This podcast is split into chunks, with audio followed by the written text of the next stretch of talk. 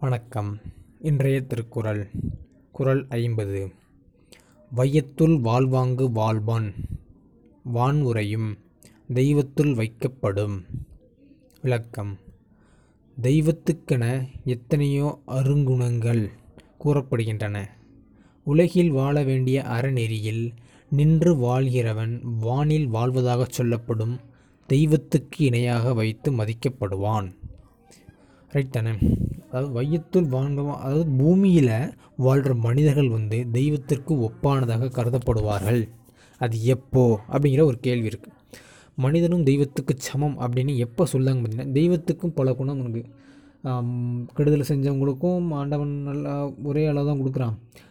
நல்லது செஞ்சவங்களுக்கும் ஒரே அளவு தான் அப்போ உலகத்தில் வந்து நல்லவங்களும் இல்லை சிலவங்க கெட்டவங்களும் இல்லை. எல்லாரையுமே சரியான விதத்தில் சமமாக ஏழை பணக்காரன் அப்படின்ற பாகுபாடு இல்லாமல் சமமான முறையில் நடத்துக்கிறவன் தான் இறைவன்.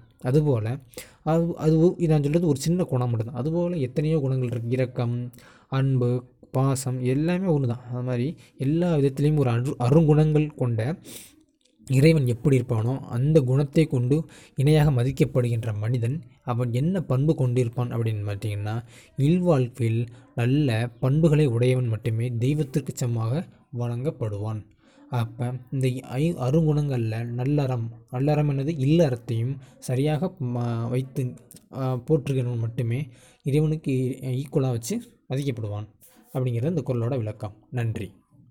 நீங்கள் எதுவும் நமக்கு ஹெல்ப் பண்ணணும்னு நினச்சிங்கன்னா ஹெல்ப் பண்ணலாம். Thank you.